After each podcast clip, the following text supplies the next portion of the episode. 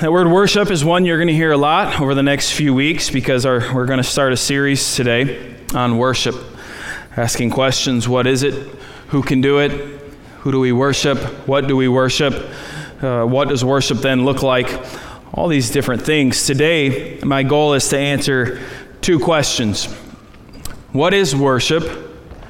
But also, who can worship? Worship is one of those words that is pretty difficult to define. If I ask you, define worship, and you can go ahead and think about that in your head, I'm not really sure where you'll go. I spent a lot of hours this week looking at the definition of worship, trying to find one that when I read it was like, yes, that is it. I'll be honest, I didn't find it. I tried hard. I looked in a lot of books, a lot of commentaries, even the internet. At one point, my computer absolutely quit on me when I was trying to look at it. It just went black for a while. Uh, because it is so difficult, I think, to truly define. In the Oxford Dictionary, it defines worship as this the feeling or expression of reverence and adoration for a deity. Now, why I think this is an okay definition you say, well, who are you to say the Oxford Dictionary is wrong? Nobody really, being honest. But it says that it has to be reverence or adoration for a deity, and I have a problem with that because I think we can worship things that are not deity. In fact, I think there's a lot of worship today of things that absolutely are not deity. Now, we could label them as a little g God, I guess, and then ascribe some deity to them. But I just think that that can get confusing and can jumble our minds a little bit. When I started to get into some Christian definitions of worship, I want to read a few of them for you, if you don't mind. David Peterson has a book, Engaging with God, a Biblical Theology of Worship. He says worship is an engagement with God on the terms that He proposes and in the way that He alone makes possible. It's an interesting definition. The Westminster Dictionary of Theological Terms, this is a book they force you to buy in school. Uh, you probably wouldn't buy it. It says the service of praise, adoration, thanksgiving, and petition directed toward God through actions and attitudes. Christian worship is Trinitarian in form, as praise is offered to God through Jesus Christ by the power of the Holy Spirit. Now, I do like that definition. Uh, it's probably one of my favorites because it includes the Trinity in there. D.A. Carson, in his book, Worship by the Book, of course, he has a big, long definition. Wouldn't be D.A. Carson without that, if you know him at all. It says, Worship is the proper response of all moral, sentient beings to God, ascribing all honor and worth to their Creator God precisely because He is worthy, delightfully so. This side of the fall, human worship of God properly responds to the redemptive provisions that God has graciously made. While all true worship is God centered, Christian worship is no less Christ centered. Empowered by the Spirit, and in line with the stipulations of the new covenant, it manifests itself in all our living, finding its impulses in the gospel, which restores our relationship with our Redeemer God and therefore also with our fellow image bearers, our co worshipers. Now, what I like about his definition is it gets a little bit more to the point to what I think is important for us this morning a lot of the definitions that you find on Christian worship will be focused on what we're doing in here right now, which definitely is a form of worship, and we'll talk about in a little bit. But worship for the Christian definitely goes beyond this room. I think we all would agree on that. And Carson does a pretty good job of bringing that out there in his definition. Uh, there's one other one uh, by Mike Cosper. He has a book called Rhythms of Grace, which is on worship. He has a very small definition to help us get to the point that I'm, I'm thinking of here, where he says worship is both in all of life, a scattered reality, and a uniquely communal, gathered reality. So, right now, we are gathered to worship, but in a little bit, we will scatter And our worship doesn't necessarily end. And so when we think about worship, I think we have to think about it in these different terms and some different turns. And so uh, the first passage I want you to turn with me to is Colossians chapter 3. In Colossians chapter 3, I want to read verses 12 through 17 because I want to set some groundwork for us in the series going ahead, and that's by looking at worship kind of in two ways, but kind of in three ways, which I know doesn't make any sense, and I maybe should have done a better job with that, but it's where we find ourselves. The first is a general sense of worship. So, what we would call uh, this general worship, or, or the, the job of the Christian to reflect God's glory in everything we say and do. And we see this in Colossians chapter 3, verses 12 through 17. It says, Put on then, as God's chosen ones, holy and beloved, compassionate hearts, kindness, humility, meekness, and patience, bearing with one another, and if one has a complaint against another, forgiving each other as the Lord has forgiven you, so you also must forgive. And above all these, put on love, which binds everything together in perfect harmony. And let the peace of Christ rule in your hearts, to which indeed you are called in one body, and be thankful.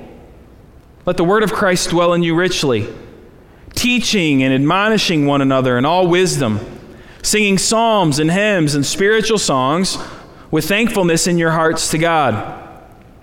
And here's the big verse And whatever you do, in word or deed, do everything in the name of the Lord Jesus, giving thanks to God the Father through him. In this passage here, Paul is really focusing on the Christian life and how it should be lived. Kind of like with Ephesians chapters 1 through 3, this is all truth. Now this is how we live, chapters 4 through 6. Right? Paul's instructing us on how we live out this life. And the focus really is verse 17, where he says, In everything you say, everything you do, Christian, whatever it is, you are to give God glory right? You are to reflect His glory. Do everything in His name. Absolutely everything. We, we honor Him. And so, in a sense, then, we, we worship Him. Or Romans chapter 12, verse 1, where Paul says, I appeal to you, therefore, brothers, by the mercies of God, to present your bodies as a living sacrifice, holy and acceptable to God. And then here's where it helps us with this definition of worship, which is your spiritual worship. So Paul expands worship to, as a Christian, my whole life. And not like in a good sense of your whole life is going to be like fun for God. Now that you're a Christian, you're saved, you have no worries. Just go. I mean, live it up. You are free in Christ. Have fun. No, he, he uses language of you're not going to be a living sacrifice. And this is your spiritual worship being holy, being conformed into the image of the Son, into Jesus. And so again, we see this life calling of, in a sense, worship to God.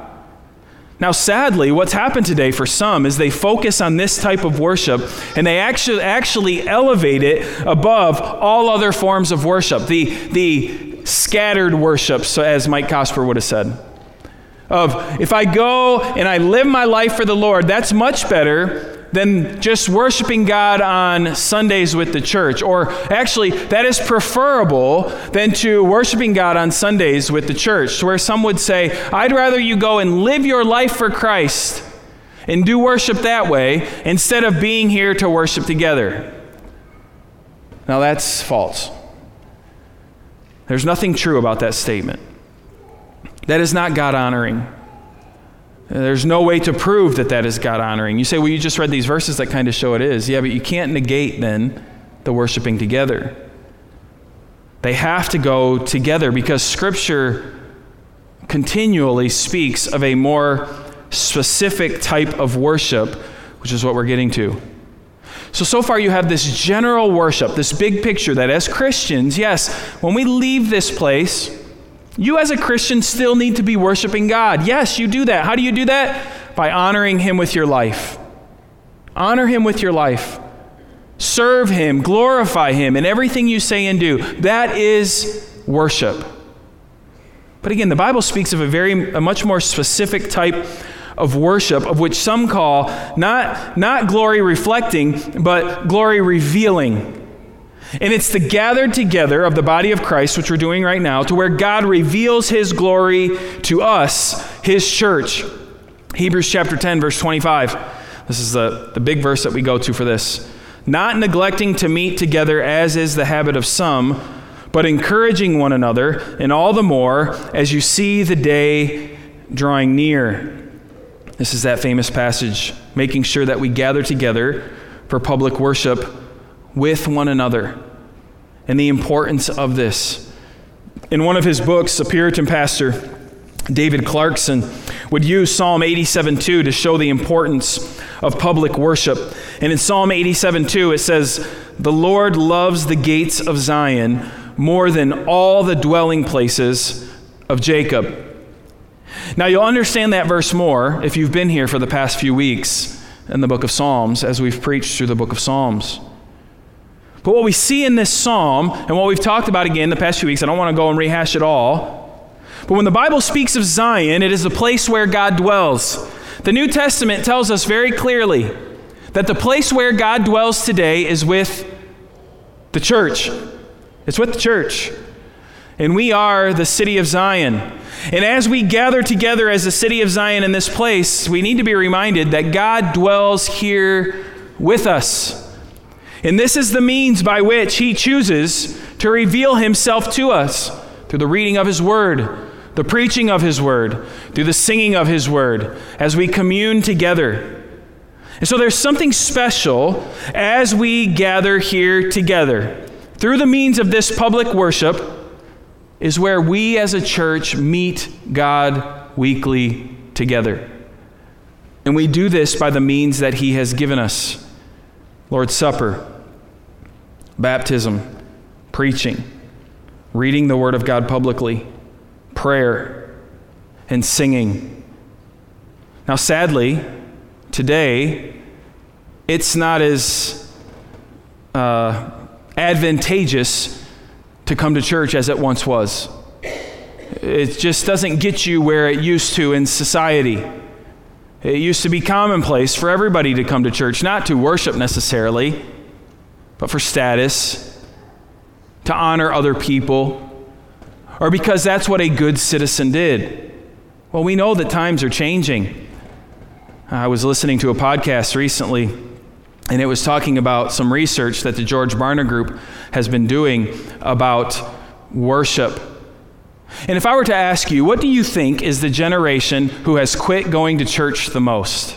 What age group do you think has left the church in droves more over the last few years than any other generation? What would you think in your head? I just want you to ponder that for a second, and then I'm going to give you the answer that statistics have shown.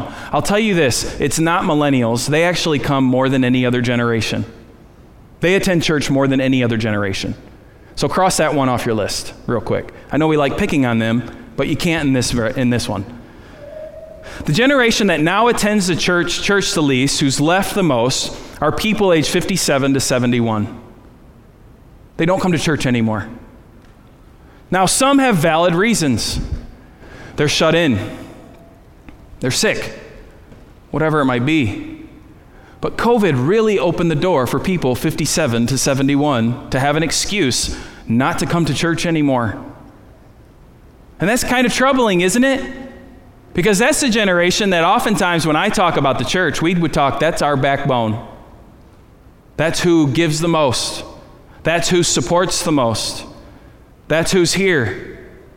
But even in that group of people, all of a sudden, gathering together with the church isn't advantageous anymore. And so, if I'm being quite honest, I'm kind of sick of hearing this. I hear this all the time. I couldn't come to church today, but I did watch Dr. David Jeremiah. That don't mean anything to me. I did watch John MacArthur on TV. I don't care. That's not church. That's not gathering together. Those might be wise men. Those might be men that I say, well, great, I'm glad you listened to them. You probably could learn a lot from them. That's not gathering together. That's not where God reveals himself to us as a church body. There's a specific worship that God has chosen to reveal himself and his glory to us. And it's gathering together locally as the body of Christ as he's knit us and put us all together in Christ. You remember that in Ephesians? We have been saved in Christ together. And when I look at all of you in the eye and you look at me, the only reason we're together is because we are in Christ together. It's not because we make the same amount of money. It's not because we're the same race. It's not even necessarily because we live in the same place, even though those are all factors. But we gather together in Christ to worship the one who has saved us. And God has said that, there, that you need to get together to do this specifically. Now, what stinks about this sermon is this you guys are all here gathered together. The people that I want to hear this message, guess what? Are at home watching it right now, doing the excuses that I just said. And so I'm preaching to the choir, essentially. And so I want you to know that. I'm very thankful that you're here. But we need to get the word out. But that's not the same. That's not what the Bible teaches us here. Now, there are a couple other forms of worship, and these were the hard ones to define because it's not necessarily specific worship of gathering together, but it's also a little different than the general worship of just honoring God with your life. And so that's why I said there's really two or three categories. Uh, I'm calling this kind of the worship overlap. Sometimes I do like charts, and so if you have a big bubble, that says general worship, and you have another big bubble and it overlaps that one, and that side specific worship. These ones are in the middle, and the overlap in my mind. And they're this the first is private worship. There is private worship. Now, if you try to go in your Bible and you try to find a passage that says for you to pick up your Bible and read it every day, I'm here to tell you, and teenagers listen to this, maybe you can pull this out sometimes. It doesn't say it. There's nowhere in the Bible that I could go to say, look, Read the Bible every day. It's just not there. Now, there's some reasons for this. Number one, the people that were being written to didn't have the Bible. So it would have been kind of foolish for Paul to say, hey, take your Bible out and read it. They didn't have it. And a lot of them couldn't read. So that was kind of a mute point. But what we do have is we have passages like Psalm 119 or like Psalm 19 that show us the beauty of the Word of God, that we are to be delighting in the Word of God. And over and over again, we see in the Bible, it tells us our need to know Him, and that our way to know Him is through the Word of God. And so we need to be in His Word to know Him more. And so this is where we see this truth of private worship come out in all of Scripture. That it's important for us to read our Bibles so that we can know God more. It's important for us, the Bible says, to have a life of prayer. 1 Thessalonians, pray without ceasing. We're called to be people of prayer and speaking to our God, communing with our God, even on an individual basis. We see this in Jesus' life, don't we? He would go off and pray. If the Son of God and the Son of Man needs desperately that communion with the Father, who are we to think we don't either? And so, being in His Word, being prayerful. And now, listen, this is purposeful time alone with God in worship of Him as an individual. Let me say that. It's purposeful time alone with God, with you as an individual. Uh, we talked about this in my Sunday school class a couple of weeks ago. I don't want to like throw shade on your parade. Okay? So don't throw anything at me. Please your drive to work doesn't count. Okay? That's not your alone time with God. Can that be alone time with God? Sure. But you better not be reading your Bible while you're driving. Okay? You shouldn't be doing that. And it's hard to have really focused time on God when you're driving because you're driving. There's other factors, there's other things that are happening. You say, but Pastor, that's just like the best use of my time. Huh. That tells me something about your dependence on God, right? Doesn't it? You say, Pastor, how you come up with all these? These are all my excuses, okay? I'm sharing with you. Isn't that the best use of my time? I'm busy in other places, but in the car, I could sit there, I could listen to my Bible, I could pray, right? Great. I'm being a good steward of my time. But really, what it shows is my lack of dependency and trust in God and the time He's given me. That I'm not even going to carve some time out of my busy schedule to have a time of private worship with my God and Creator who saved my soul. My time's just too valuable for that. Doesn't that sound idiotic? And so we do see the importance of this time for us as individuals to spend time alone with God, away from our wives, away from our kids, away from work, to spend focused on His Word, on meditating on His Word, and prayer, and trusting Him to use that in our life as He says He will. So we need to be faithful to that. But then there's another form of worship that the Bible speaks of and that's family worship. In Deuteronomy chapter 6, verse 4 through 9, it says, Hear, O Israel, the Lord our God, the Lord is one.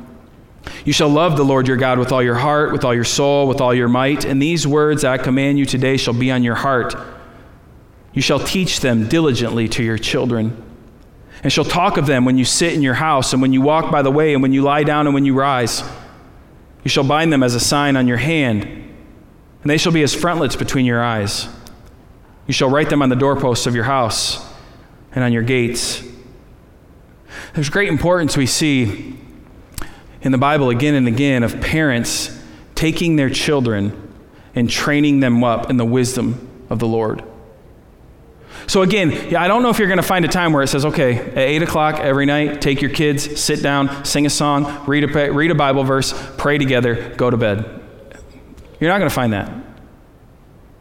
But again, there's verse after verse of telling us parents, it's your job to tell your kids who God is. It's your job to train them in the Lord. It's your job to teach them how to pray. It's your job to teach them songs that are good songs that help them to know more about God and who He is. This falls on you as a parent. But if you want to extend it in the family even further, we see passages in scriptures in the New Testament that talk about the old should teach the young. That the old should train up the young and care for the young. That happens within families. Grandma and grandpa caring for your grandkids. Not just so that they love you because you give them candy, but they love you because you point them to the Lord over and over again. You see it as your responsibility. You see it as one of your duties as well to train them up. Or parents, I don't know if you know this, but just because your kids are old and out of the house, it doesn't mean that they're done with you or that you are done with them. They might push against that. Right? They might dislike some of the things you say, but you still need to do the job of trying to train them and encourage them and love them in the Lord the best you can. And so these are three areas of worship that we'll be focusing on through this series. Mainly the public worship, the private worship, and the family worship. And what does this mean? What does this look like? What does it all entail? Well, the next question that I wanted to answer this morning is who can worship? Who can worship? In Genesis 1 27, we see that God created man in his own image in the image of God, he created him male and female. He created them. An interesting thing about us compared to all the other animals, even though in today's scientific world we would be called animals as well, but a difference that we see in Scripture is that God created us, man, in his own image.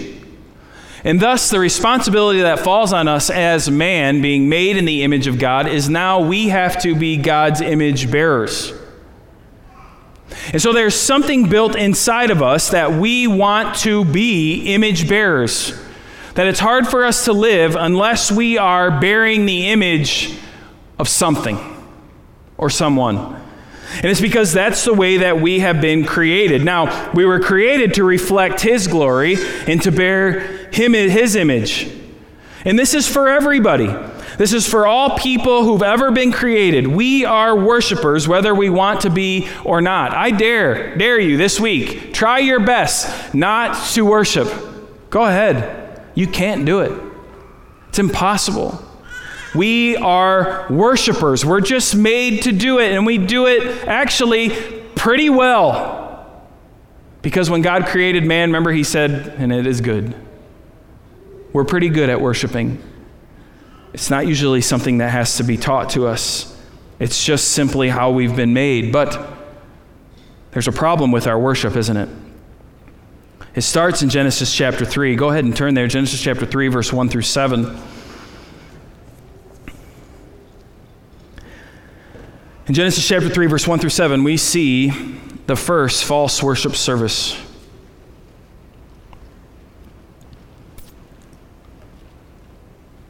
It says, Now the serpent was more crafty than any other beast of the field that the Lord God had made. He said to the woman, Did God actually say, You shall not eat of any tree in the garden? And the woman said to the serpent, We may eat of the fruit of the trees in the garden, but God said, You shall not eat of the fruit of the tree that is in the midst of the garden, neither shall you touch it, lest you die. All right, so she knew the rules. She actually answered correctly so far, worshiping well. Verse 4 But the serpent said to the woman, You'll not surely die. For God knows that when you eat of it, your eyes will be opened and you will be like God, knowing good and evil. So when, when, the, when the woman saw that the tree was good for food, and that it was a delight to the eyes, and that the tree was to be desired to make one wise, she took of its fruit and ate. And she also gave some to her husband who was with her, and he ate. Then the eyes of both were open, and they knew that they were naked, and they sewed fig leaves together and made themselves loincloths. It's interesting that Adam and Eve in the garden, they knew the rules. They knew God very intimately. He would walk with them in the evening. They would be able to talk with him and to commune with him. Yet, even in the midst of such close relations to God and such knowledge of God and such perfection, they chose to disobey. They chose to no longer bear the image of God, but to bear the image of self, to bear the image of man. And because of that, sin disrupted their worship with God. And it's something that we struggle with still to this day. It's pretty amazing that we have something like the Ten Commandments. It's something that's so basic. And the very first two commandments that God gives to his people are about worship. It's about worship. He says in Exodus 20, verse 3 through, 3 through 6, You shall have no other gods before me. You shall not make for yourself a carved image, or any likeness of anything that is in heaven above, or that is in earth beneath, or that is in the water under the earth. You shall not bow down to them or serve them, for I, the Lord your God, am a jealous God, visiting the iniquity of the fathers on the children to the third and the fourth generation of those who hate me, but showing steadfast love to thousands of those who love me and keep my commandments. So, in the first two of the Ten Commandments, no gods before me, no carved images, dealing with man's problem of worshiping wrongly, of, of worshiping, again, small g, gods. God wants it to be very clear to you and to me that He alone deserves worship. Nothing else. Again, He lays it out very clear. There's no in and out right? Even with Eve, she didn't have a good excuse there, did she? It just says, oh, she saw it was good to eat. She saw that she might get smarter if she eats this. Let's do it. Yeah, but God's not really, God, God told us not to do that. So? Right? All of a sudden, false worship. Yet Israel themselves would continue to disobey this over and over and over again. Even when Moses would walk down with the Ten Commandments, what are they doing? Breaking the commandments worshiping the golden calf. Today, we see mankind continue to sin and rebel and worship all kinds of gods and things throughout history. All over the world, we see it even in our own place. And it's, it's amazing.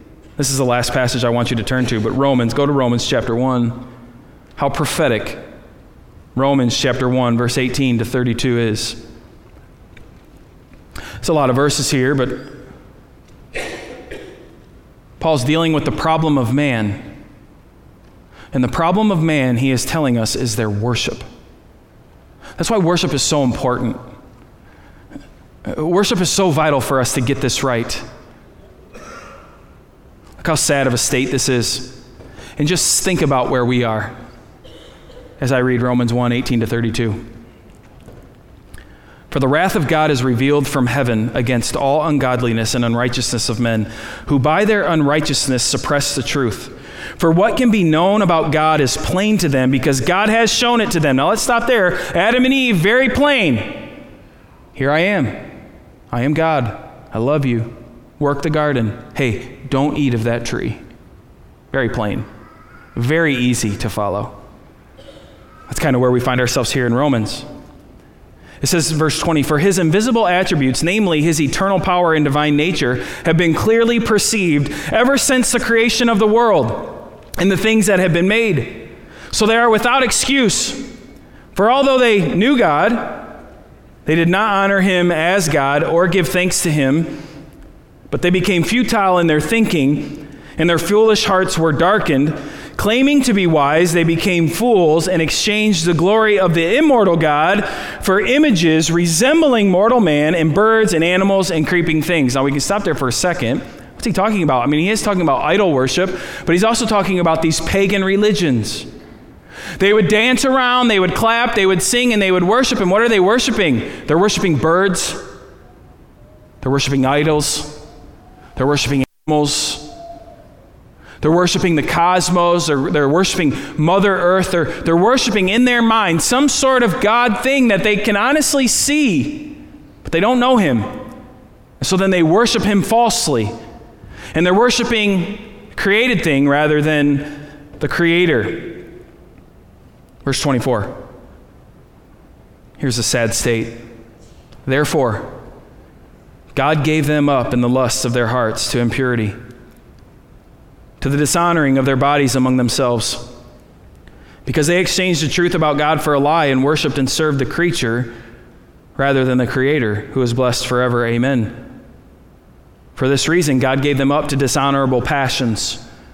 For their women exchanged natural relations for those that are contrary to nature. And the men, likewise, gave up natural relations with women and were consumed with passion for one another men committing shameless acts with men and receiving in themselves the due penalty for their error. And since they did not see fit to acknowledge God, God gave them up to a debased mind to do what ought not to be done. They were filled with all manner of unrighteousness, evil, covetousness, malice.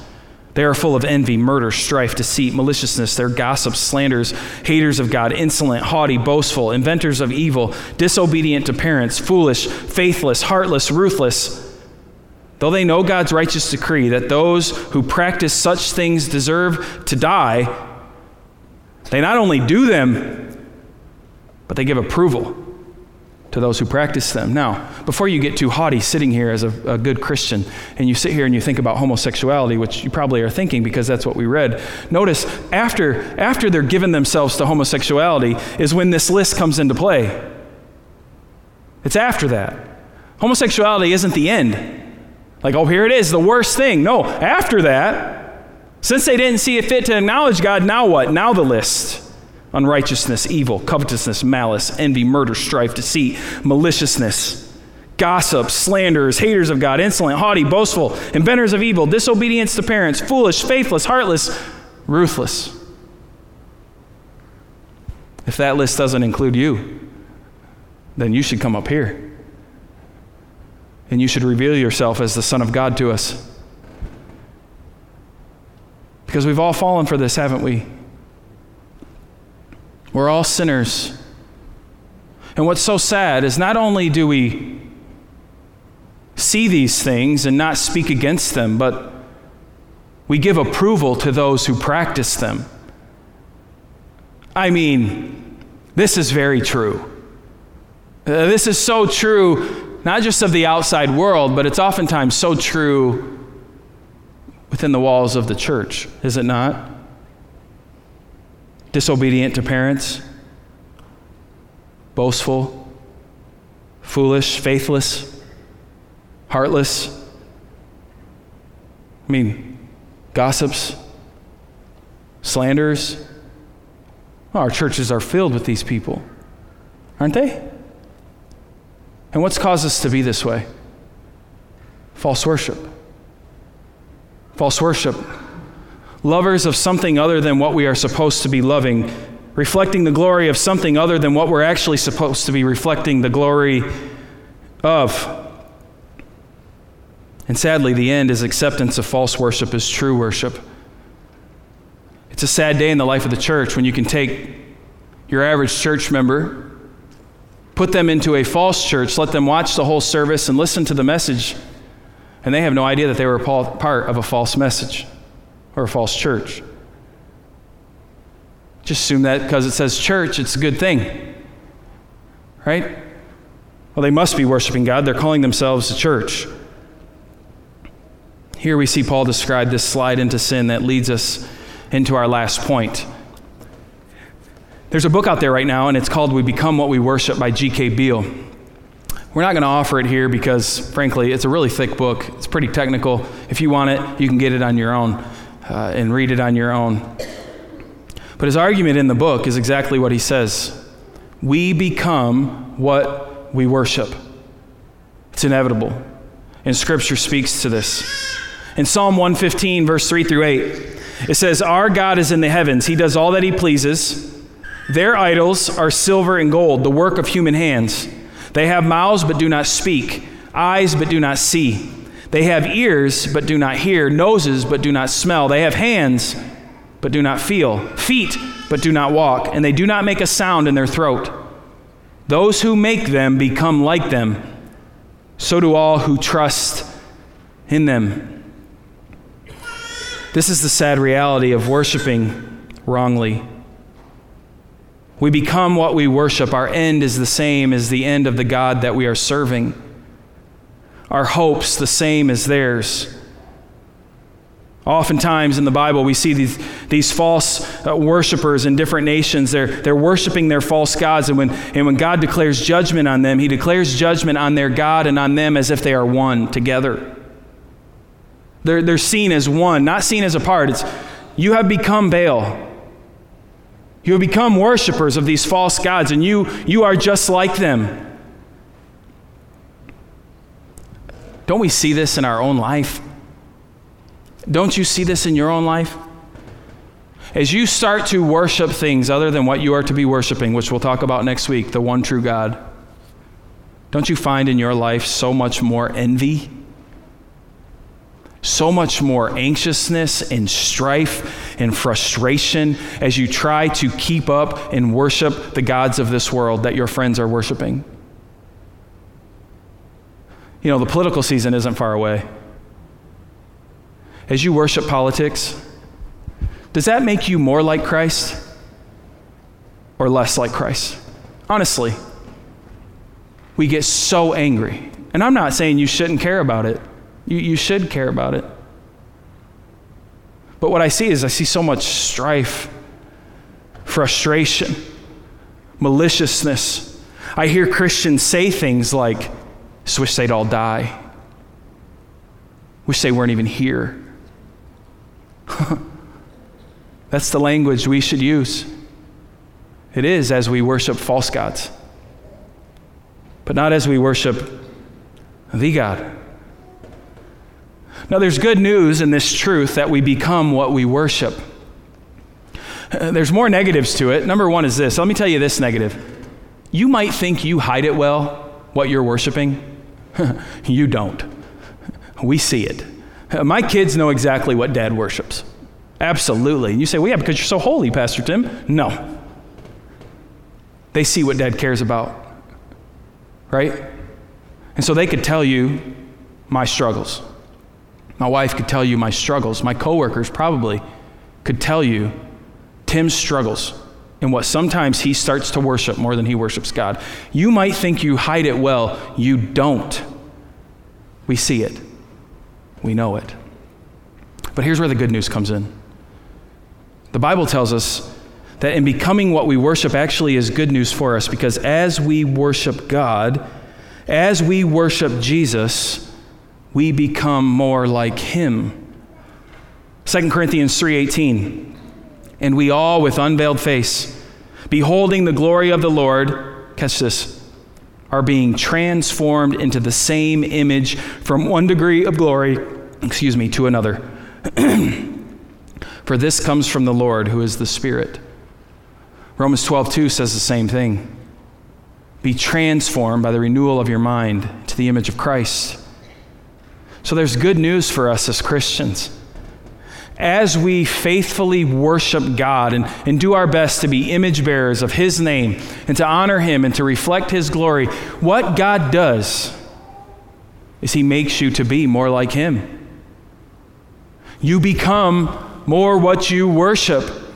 And people see it, people know it, people taste it. And listen, there'll be many people who will hate that taste. They'll absolutely hate that taste. Oh, but there will be some who will find that taste extremely sweet. And you'll have the opportunity to tell them about the God that you worship the God who loves you, the God who saved you, the God who's forgiven you of your sins, the God who claims you as his own, and how you're being made to look more and more like your Father each and every day. And so when we read this passage in Romans 1 18 to 32, for us as Christians, this isn't the slide for us anymore. Uh, we don't have to fall down this trap and this path as we faithfully worship how we should and who we should. God's going to save us from a lot of these troubles and struggles. It's interesting because as you read that Romans passage and it, it says, claiming to be wise, they became as fools. Isn't it frustrating as a Christian when you see something that's so common sense wrong? It's so common sense wrong.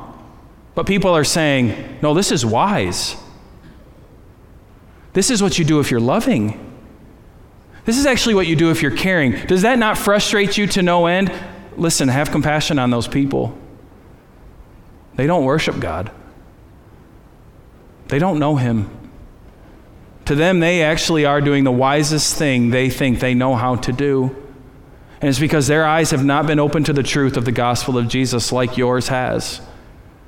And apart from the work of God in your life, you would be right there with them, championing in it. So we need to love on those people. We need to pray for those people and pray that God would help them to see that their worship is wrong, that their worship is slanted, that they don't worship the one who created all things, they're worshiping the created, and that it's backwards. And let us as a church family make sure that as we worship, whether generally outside on our own, in our private worship, in our family worship, and also as we gather together to worship as a church, let us make sure that in all things that we give God the glory and that we are worshiping Him above anything else. Let's make sure that nothing else gets in the way of our worship of God and who He is. And that's what hopefully this series will help us see. That's what hopefully this series on worship will help us walk through Scripture to make sure that we're not being like the people of Romans 1 anymore, but we're being like the people of Romans 12, being conformed into the image of the Son those who've been saved, those who are giving their life sacrificially. Why? Because this is worship. Let us be those people. Let's bow together this morning. Let's pray together. God, I, I, don't really know how to end the service this morning It's kind of an introduction to worship, defining it, trying to grab, grasp our head around it. God, I know the word worship can be even controversial. God, I hope that that's not the case. God, help us to see your word very clearly. Help us as created beings to worship the one that we've been created to worship. God, I thank you for Jesus. And that without him, we would be lost, astray, champions of false worship but God, because of your grace, because of the blood of Christ in our life, you've forgiven us of our sin. And you allow us now to worship you as true worshipers of God. And that's only because of the blood of the Lamb, Jesus. So, God, help us to never take that lightly. Help us to stay on track in our life. Like Paul would say in 1 Corinthians 9, not being distracted but looking forward ahead to the prize like the runner who runs that race well. Not to go left or right, but straight to the goal and to the prize. God, help our worship to be that way. Not to worship money, fame, sex, family, relationships, whatever it might be, but to worship you. And so, God, I pray that this week you would reveal in our hearts, and even now, reveal in our hearts where our worship is wayward. God, I have no doubt all of us in here have those areas. God, there's nothing wrong with hobbies. There's nothing wrong with relationships and friends and family. There's nothing wrong with working for money. There's nothing wrong with any of these things. But God, I pray that they would never become our goal. It would never become our worship. Help us to worship you. And so, God, this morning, I pray that you would help us to maybe deal with some of the sin in our life that's causing us to not be able to worship well, that's distracting us from you. God, for some of us, that might mean a, mean a change in our life. It could mean something drastic, it could mean something small, but God, I pray that you would help us to take the steps necessary to worship you. God, I know as I read the account of Adam and Eve, to me it just seems so idiotic what they did. It just makes no sense why they would do that, but yet then I remember that every day I seem to take that fruit and eat it. I know the truth. I know your word. I know what sin is. And over and over and over again, I seem to say, Yeah, but today I want to worship my flesh. This feels good. Yeah, this just seems right today, and I sin. So, God, forgive me of my sin. Thank you that you've loved me enough. You've loved us enough to send your Son to die on the cross in our place, so that although I sin, you do not let me go. And as I come to you in repentance, you forgive me. And so, God, I thank you for that. Help us as a church family to worship you well now through singing of this song, and help us to respond to your word how we should, we ask in Jesus' name. Amen. Amen.